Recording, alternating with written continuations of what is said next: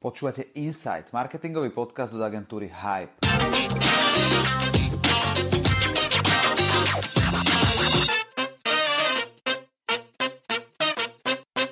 Dnes sme si k nám do štúdia zavolali Michala Krála, zakladateľa internetového porovnávača PriceMania.sk a PriceMania.cz. No a počúvajte veľmi dobre, pretože dozviete sa veľmi veľa zaujímavých insightov. No a úplne na záver si povieme jednu celkom zásadnú informáciu, pretože insight bude trošku meniť formu, ale viac vám o tom poviem úplne na konci.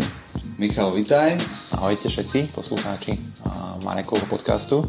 Takže Michal, ty si spolumajiteľom Prize Money, respektíve zakladateľom Prize Money, pod ktorý patrí aj projekt Prize Money Academy. V podstate už po troch rokoch fungovania ste sa dostali na úroveň takmer milióna návštev za mesiac a zaradili ste sa medzi top hráčov na slovenskom online trhu. Vieš nám dať aj nejaké insighty možno, že ako sa ti to podarilo, alebo čo si preto musel spraviť? V princípe v čase, keď sme štartovali, to bol rok 2007, tak bol to najväčší boom e-shopov, strašne veľa e-shopov vznikalo a viac menej vtedy uh, ten price comparison, čiže ten segment tých porovnávačov cien v podstate len sa nejak tvoril hovoril. Boli tu v podstate 4 portály, ktoré, z ktorých 3 nestali teda za veľa, jeden sa rozbiehal. Vtedy som si spomenul v podstate nejaký príbeh z, z Ameriky, keď som bol 2002, 3, 4 na Work and Travel vlastne v Amerike, sme do čašníka tak vtedy sme tam používali vlastne už tie porovnávače cien, keď sme kupovali elektroniku, notebooky, vtedy to ešte oplatilo. Mm-hmm. A vlastne niekoľko rokov na to vlastne po vysokej škole som si na to spomenul, skúšal som sa potom aj zamestnať, to mi moc nešlo, takže vtedy vlastne mi, som si spomenul tento, na tú ideu s tými porovnávačmi a tak vlastne vznikla Price Money, alebo vtedy som videl tú medzeru na trhu, aj tu reálne teda bola a v podstate odvtedy postupne ten portál rozširujeme, rozvíjame. Asi ako v každom biznise tie začiatky neboli jednoduché, lebo keď sme nemali užívateľov, ťažko bolo presvedčiť shopy, keď sme nemali shopy, užívateľe nemali dôvod k nám v podstate chodiť, lebo nebolo čo porovnávať.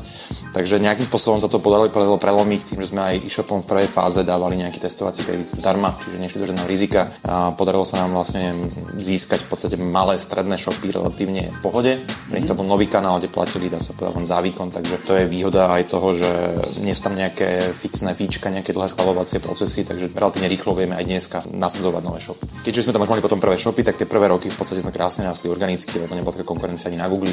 Na reálne stačilo pridávať nové shopy, nahadzovať nové produkty a tá návštevnosť v podstate rasla sama. Čiže to bolo v dobrom nápade hlavne, ne? Ja si myslím, že to bolo v dobrom načasovaní a, a áno, je dobrom, dobrom nápade a vystihnúť jednoducho ten, ten moment a prísť za tými shopmi a nebať to. Jasné, dobre, a to, teraz zo začiatku si to obehával asi predpokladám hlavne sám, mm. hej? Behal si vlastne za e-shopmi, teraz uh, ponúkol si nejaký kredit, ja si to neviem úplne predstaviť, lebo viem, viem ako to funguje, že keď dojdeš za niekým aj keď mu ponúkneš častokrát zadarmo, ale nemáš mu v podstate čo ponúknuť, tak na teba pozerajú tak, že OK, ale na čo nám to bude. Mm. Takže bolo to také, že keď ste ponúkli ten kredit, dajme tomu zadarmo, tak hneď boli, že jasne super a naskakovali, alebo... Ako reakcie boli, boli rôzne, čiže samozrejme čím väčší shop, tým dlhšie nám trvalo, kým sme ho presvedčili, lebo ťažko, keď sme boli portál, ktorý mal návštevnosť, dajme tomu, myslím si, 2000 ľudí denne a prišli sme za e-shopom, ktorý mal v tom čase už 15 tisíc denne, tak akože ťažko presvedčíte, že my vám budeme e, prinášať nejakých nových zákazníkov. Ale bolo to otázka času, kedy v podstate sa tá návštevnosť postupne zvyšovala. Viac menej bolo to o tom, že z každého segmentu presvedčiť jedného, dvoch z tých silnejších hráčov a už tá konkurencia sa sleduje navzájom. Čiže keď už tam vidia to konkurenta, tak už si povedali, že tam, že tam nemôžu chýbať. Mm-hmm. Môžem prikázať nejakú časť toho obratu.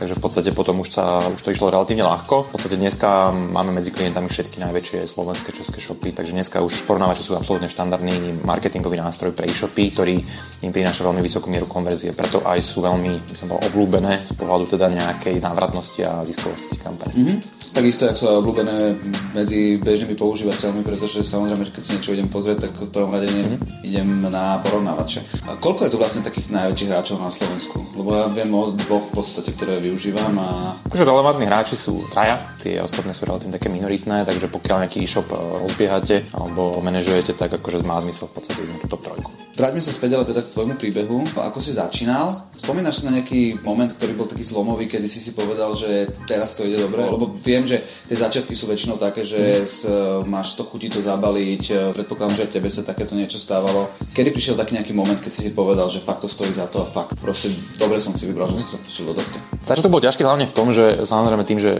môj trošku handicap v tomto biznise je to, že nie som programátor priamo, čiže vždy som musel spoliehať buď na externú firmu alebo na teda vlastných eh, kolegov, developerov, tak tam bol najväčší problém možno v tom, že odhadnúť vôbec aj tie reálne náklady.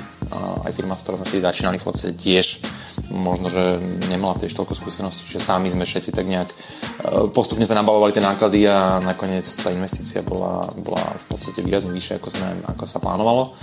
A, čiže to bolo asi také komplikované a kde som si uvedomil, že to, že to má zmysel. Myslím, že tam bola úplne v prvej fáze sme mali klienta Fotolab, ktorý ako nie je nejaký veľký ako z pohľadu nejakých tých klasických e-shopov, je silný v trošku inom segmente, ale, ale, ale ten vtedy tuším nabil za, za 20 tisíc korún. Vtedy to bolo akože pre, pre nás strašne veľa peniazy. A že wow, super, že, že teda asi tomu veria tí klienti a Vždy, keď boli, ako samozrejme však asi v každom podnikaní, sú tie momenty, kedy sa človek na to chce vykašľať a možno, že sa mu niečo nezadarí a ale vždy potom prišiel nejaký ten moment, nejaký, nejaká úspešná kampaň, nový klient, dobrý feedback, oslovenie nejakých médií zaujímavých. Vždy prišiel nejaký impuls, ktorý ťa posúva nejak, nejak dopredu a už som sa naučil 9 rokov, že všetky situácie v tej firme sú zvládnutelné, pokiaľ proste človek naozaj zamaká a hľadá tie riešenia a nebojí sa nechať, nechať sa aj poradiť s skúsenejšími ľuďmi a má vo svojom okolí fakt mentorov, ktorí sú, sú výrazne ďalej v tom, v tom biznise ako, ako si ty. Predbehol si ma o dve otázky, presne mám tieto dve otázky na teba nachystané. To znamená, že prvá vec je, že kto bol tvoj mentor alebo idol, a k tomu sa dostaneme neskôr. Vráťme sa k tomuto a otázka je, že čo by si poradil podnikateľom, či máš nejaký kľúč na to, ako úspieť v tvojej konkurencii? No je to veľmi, veľmi zložité, lebo ten trh je paradoxne, slovenský trh je naozaj, naozaj relatívne malý oproti teda, keď sa bavíme o nejakej európskej škále alebo, alebo globálnej, čiže v, tom, v tomto smere je to asi taká omrvinka. A napriek tomu je tu pomerne z môjho pohľadu vysoká konkurencia, čiže je to čoraz ťažšie sa presadiť, lebo stále vznikajú nové shopy, veľkí, veľkí hráči majú stále vyšší market share a väčšiu silnejšiu trhovú pozíciu, čiže tým pádom malí strední to majú čoraz ťažšie. Ale napriek tomu si myslím, že sa to dá a že je to o nejakej kreativite a v podstate hľadaní, hľadaní toho, že v čom som ja odlišný, lebo aj to, že niekto veľký je v určitých ohľadoch v podstate handicap. Hej. To znamená, že malý shop si myslím, že mal by byť schopný dať výrazne lepší zákaznícky servis a nejaké poradenstvo pri výbere produktu, osobný prístup ako práve ten veľký gigant Alza, ktorý proste už síce jasné má mega namakaný web, logistiku, služby z pohľadu rýchlosti dodania a tak ďalej, ale nemyslím si, že vie, dajme tomu, Alza možno konkurovať v nejakom poradenstve na konkrétny výber, vymyslím si fot, foťaku, mm-hmm. nejakému špecializovanému e, foto e-shopu, ktorý to robí 10 rokov a ten majiteľ sám osobne proste pozná tie produkty, má ich ošahané a má tam naozaj top ľudí. E, takže je to o nejakom hľadaní tej konkurenčnej výhody. Veľa e si myslí, že, že jediným nejakým diferenciátorom dneska je tá cena a to sa snažíme vysvetľovať aj to vidíme na štatistike, že cena je len jeden z tých faktorov, pre ktorých sa ten zákazník rozhoduje. Rovnako dôležité je, je pracovať na službách e-shopu, to znamená aj nejaká skladová dostupnosť, hodnotenie e-shopu na porovnávačoch cien, ale celkovo tá zákaznícka spokojnosť a samozrejme to aj o nejakej značke. Že veľa e-shopárov dneska je e, nastavený vyslovene performancovo a neuvedomuje si, že aj ten brand má výrazný dopad nielen na imič tej firmy, ale reálne na mieru konverzie. Silnejšie značky majú dokazateľne, preukazateľne vyššiu mieru konverzie, čo je logické, lebo ten zákazník, ktorý príde do Alzy, Molu, Hejka, jednoducho nerieši už či ten shop je spolahlivý, nie, nemá potrebu niekde si zoberovať referencie, odchádzať z toho shopu, jednoducho rieši ten nákup. Preto sú extrémne veľké rozdiely v miere konverzie napríklad medzi tými, nechcem povedať, že no-name shopmi, ale povedzme, že začínajúcimi e-shopmi, ktoré majú mieru konverzie veľakrát niekde medzi 1 až 3 kde títo veľkí hráči sa veľakrát hýbu proste ďaleko cez 5 Najlepší z niektorých e, kanálov majú mieru konverzie nad 10% Dobre, hovoril si nejaké typy, triky, ako uspieť, keď ideš e, rozbiehať e-shop, ale mňa by možno aj zaujímalo pre podnikateľov celkovo, či máš nejaký taký návod na úspech, nechcem to nazvať takto, akože best practices alebo niečo podobné, nie som veľmi toho zastancom, ale či máš nejaké také, také zásadné veci, čo by proste podnikatelia mali robiť. Či máš niečo, či, čo si na základe svojich skúseností, na čo si došiel, že toto, toto je naozaj to dôležité. Čo je určite veľmi kľúčové, je mať veľmi dobre nastavený nejaký interný reporting, nazvem to, zjednodušene povedané, prosím, na ideálne na dennej báze sledovať kľúčové metriky tvojej firmy. V každej firme to môže byť niečo iné, či už je to, sú to denné revenues, um, náklady na marketing, na AdWordsy, prosím, mať pod kontrolou tie financie, lebo tie financie sú tu, čo ťa vo finále môže vybehnúť, keď niekedy nemáš to dobre podchytené, tak môžeš na dobu dojem, že ti darí a odrazu si všetky spočítaš všetky svoje záväzky, všetky svoje peniaze na ceste a tak ďalej, proste urobíš si nejaký naozaj detailný prehľad, tak môže to byť niekedy fatálne. Hej, že niekedy to veľakrát tá firma zistí príliš neskoro, že jednoducho je vo firme nejaký problém a my tiež sme v podstate až minulý rok takže naozaj že detálne, že na dennej báze si nastavili fakt, že tie kľúčové KPIs a, a, a aby sme dostali naozaj pod dennú kontrolu back tej firmy. Lebo veľakrát firma funguje na báze nejakej, nazvem to retrospektívy, že proste až po mes- na konci mesiaca zistí vlastne, ako ten mesiac dopadol, mm-hmm. čo je vlastne neskoro. Veľakrát môže byť problém ja neviem, prvý deň toho mesiaca a proste 30 dní jednoducho ideš zle. Hej. Hej. Čiže podľa mňa tie KPIs mať nastavené, čiže nejaké kľúčové štatistiky alebo tie indikátory. V každej firme to je inak, takže pokiaľ človek aj nejak nemá v tomto know-how, určite odporúčam uh, sa poradiť s odborníkmi na podnikanie, na biznis. Mne napríklad, možno, možno urobím takú reklamu, a celkom pomohlo, chodím pár mesiacov na konzultácie do Business Cloudu, kde konzultujem vlastne priamo s tým Petrom Kočelkom, zakladateľom toho projektu a extrémne to pomohlo. Najprv som bol taký skeptik, že, že či to vôbec mi to niečo dá. A naozaj vždy som sa dostal odpovede na tie svoje nejaké dilemy, otázky, rozhodnutia, ktoré som robil v tom čase. A on práve je ten človek, ktorý akože extrémne, extrémne ide po tých KPIs na, dennej báze, na úrovni každého človeka, každej pozície, každého oddelenia a tým pádom vie veľmi dobre riadiť loď, nazvem to. A toto je podľa mňa pri každom biznise veľmi dôležité. Čiže toto nepodceňovať ani ten biznis plán, ani celkovo financie, lebo to sa môže, to sa môže vykomstiť. Dobre, máš niečo, čo by si počas svojho života zmenil, alebo čo by si proste urobil iným spôsobom? No určite. Ja si myslím, že každý po 9 rokoch, ak teda má nejakú sebareflexiu a vie sa pozrieť dozadu a priznať si nejaké veci, tak akože nájde tam x veci, ktoré by robil inak. Takže akože to, je to kvantum veci, ktoré by som robil inak. Možno také najdôležitejšie, ktoré si tak uvedomujem. A veľmi ťažké rozbehnúť e, alebo vybudovať veľkú firmu s nulovým kapitálom. Nehovorím, že to nedá, keď proste fakt chytíš tú vlnu, máš už za sebou možno skúsenosti, že vieš robiť od tie veci dobre. Ne? tak ako, keď začínaš, mňa to bol môj prvý biznis, čiže reálne som si musel prejsť tým asi klasickým nejakým učením, tým metodami, metodou pokus omyl. No. Hej, čiže niečo urobíš, zistíš, že to funguje, pokračuješ v tom, nefunguje to, zmeníš to, ideš robiť niečo iné. Čiže ja by som v mojom akože, prípade určite by som oveľa skorej hľadal jednak mentorov, to znamená jednak fakt, že na pravidelnej báze sa stretáva s ľuďmi, ktorí sú už vybudovali v tom, v tom dané, ideálne v tej danej oblasti, v tom danom biznise úspešné firmy.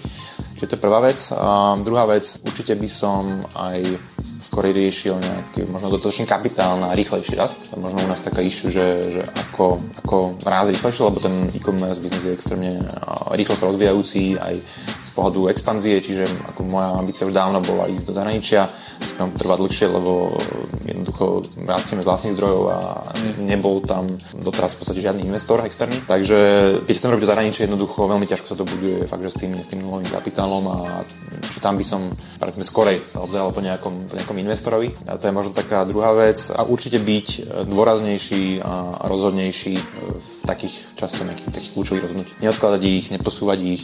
Proste niekedy naozaj sa mi to potvrdilo viackrát, že, že, že žiadne rozhodnutie je horšie ako zlé rozhodnutie. Mm-hmm. Hej, čiže e, nebať sa toho, každá zmena, ako prešiel som sa 9 rokov veľa vecami, teraz už napríklad som presvedčený, že akákoľvek situácia v tej firme je riešiteľná. Aj nie je ako kritická, či už to personálne veci, alebo to môžu byť nejaké iné veci. Jednoducho dajú sa nájsť tie riešenia, keď sa máš s tým poradiť, keď, keď vieš to nejak zanalýzovať, pozrieť sa na to. A samozrejme, treba vedieť asi aj kedy prestať, ale zatiaľ, zatiaľ u nás, pri tom, že to robím 9 rokov, stále vidím, z môjho, poníma, môjho ponímania sme stále na začiatku globálnej nejakej cesty, mm-hmm. takže akože na Slovensku sme sa dostali na nejakú pozíciu, máme aktuálne 1200 platecích zákazníkov, čiže je to fajn, ale, ale z toho, čo chcem robiť a čo sú tie ambície, tak chcem ísť oveľa viacej a aj preto aktuálne sa aj obzerám po nejakých možno strategických partneroch, ktorí by sme vedeli uh, tú expanziu výrazne urýchliť. Mm-hmm. Čiže vieme to, vieme to zrealizovať postupne sami, čo aj robíme 9 rokov, ale, ale momentálne uh, naozaj chcem to tak skokovejšie posunúť ďalej a, a na to jednoducho potrebuješ nejako tu, aj ten funding uh, Kradneš mi otázky, lebo chcel som sa spýtať na to, že či si aj rozmýšľal na nejakým investorom, ale to už je teda asi zodpovedané. Hej. Mm, a ďalšia vec je vízie, čiže hovoríš o zahraničí, to uh-huh. je teraz vaša najväčšia vízia. Uh-huh. My sme sa tu v podstate ešte pred začiatkom podcastu bavili trošku o tom, ale mohol by si možno povedať, ako máš teda víziu do, do budúcnosti. Hej. V prvom rade musíme na Slovensku aktuálne budeme preklapať nový web, čo je vec, ktorú tiež riešime dlho. A to je tiež na niečom, čo sme sa poučili a naozaj ja som zastanca toho skôr toho lean prístupu a rýchlejších, menších inovácií, takže to tiež v podstate meníme na tom našom development oddelení, takže našim cieľom je inovovať rýchlejšie a v menších nejakých um, iterácie, nazvem to. Čiže v prvom rade uh, spustiť nový web, zastabilizovať všetky tie kľúčové veci okolo toho, toho biznisu, aby teda ten základ bol naozaj, že povieme si, že fakt na tomto vieme stávať a vieme ísť ďalej. Sme k tomu naozaj extrémne blízko, takže, takže tam verím, že aj užívateľia, aj klienti veľmi, veľmi čoskoro zaznamenajú teda túto, túto zásadnú zmenu. V tom momente uh, my sme pripravení zvon, nakoľko máme technológiu, máme, máme know-how, máme ľudí. Potvrdilo sa nám, že nemáme problém získavať nových zákazníkov, lebo v princípe pre nich to je nový kanál. Na každom trhu si už fungujú nejaké porovnávače,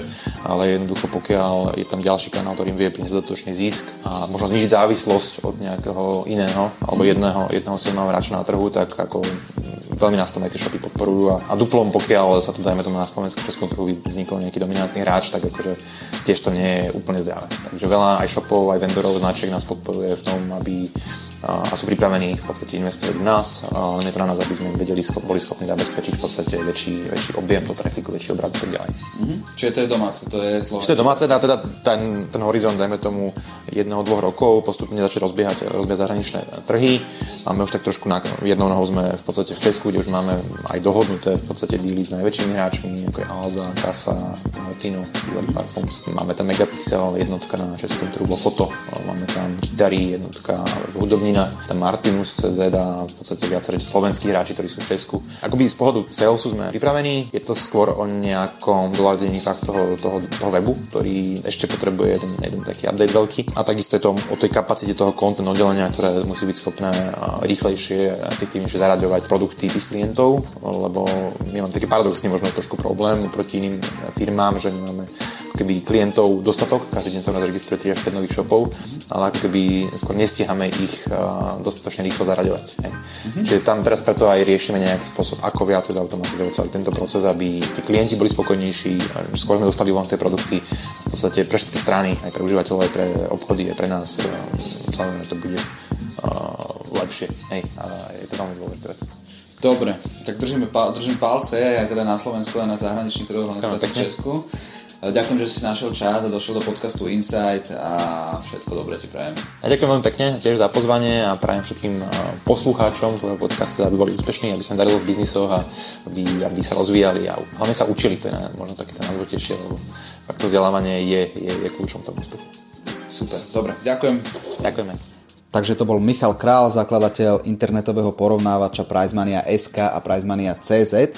Ja vám veľmi pekne ďakujem za to, že ste počúvali Insight a chcem vám povedať jednu zásadnú informáciu, pretože Insight e, v tejto podobe, ako sme ho robili doteraz, končí a začína úplne nová éra. Od ďalšieho dielu budeme Insight produkovať v spolupráci s portálom Podnikajte.sk a už nebude teda len v tejto audio podobe, ale budeme ho zároveň natáčať, takže budú z toho aj videjka. Tešíme sa na následujúce obdobie a dúfame, že vás nás budete počúvať aj naďalej. Díky.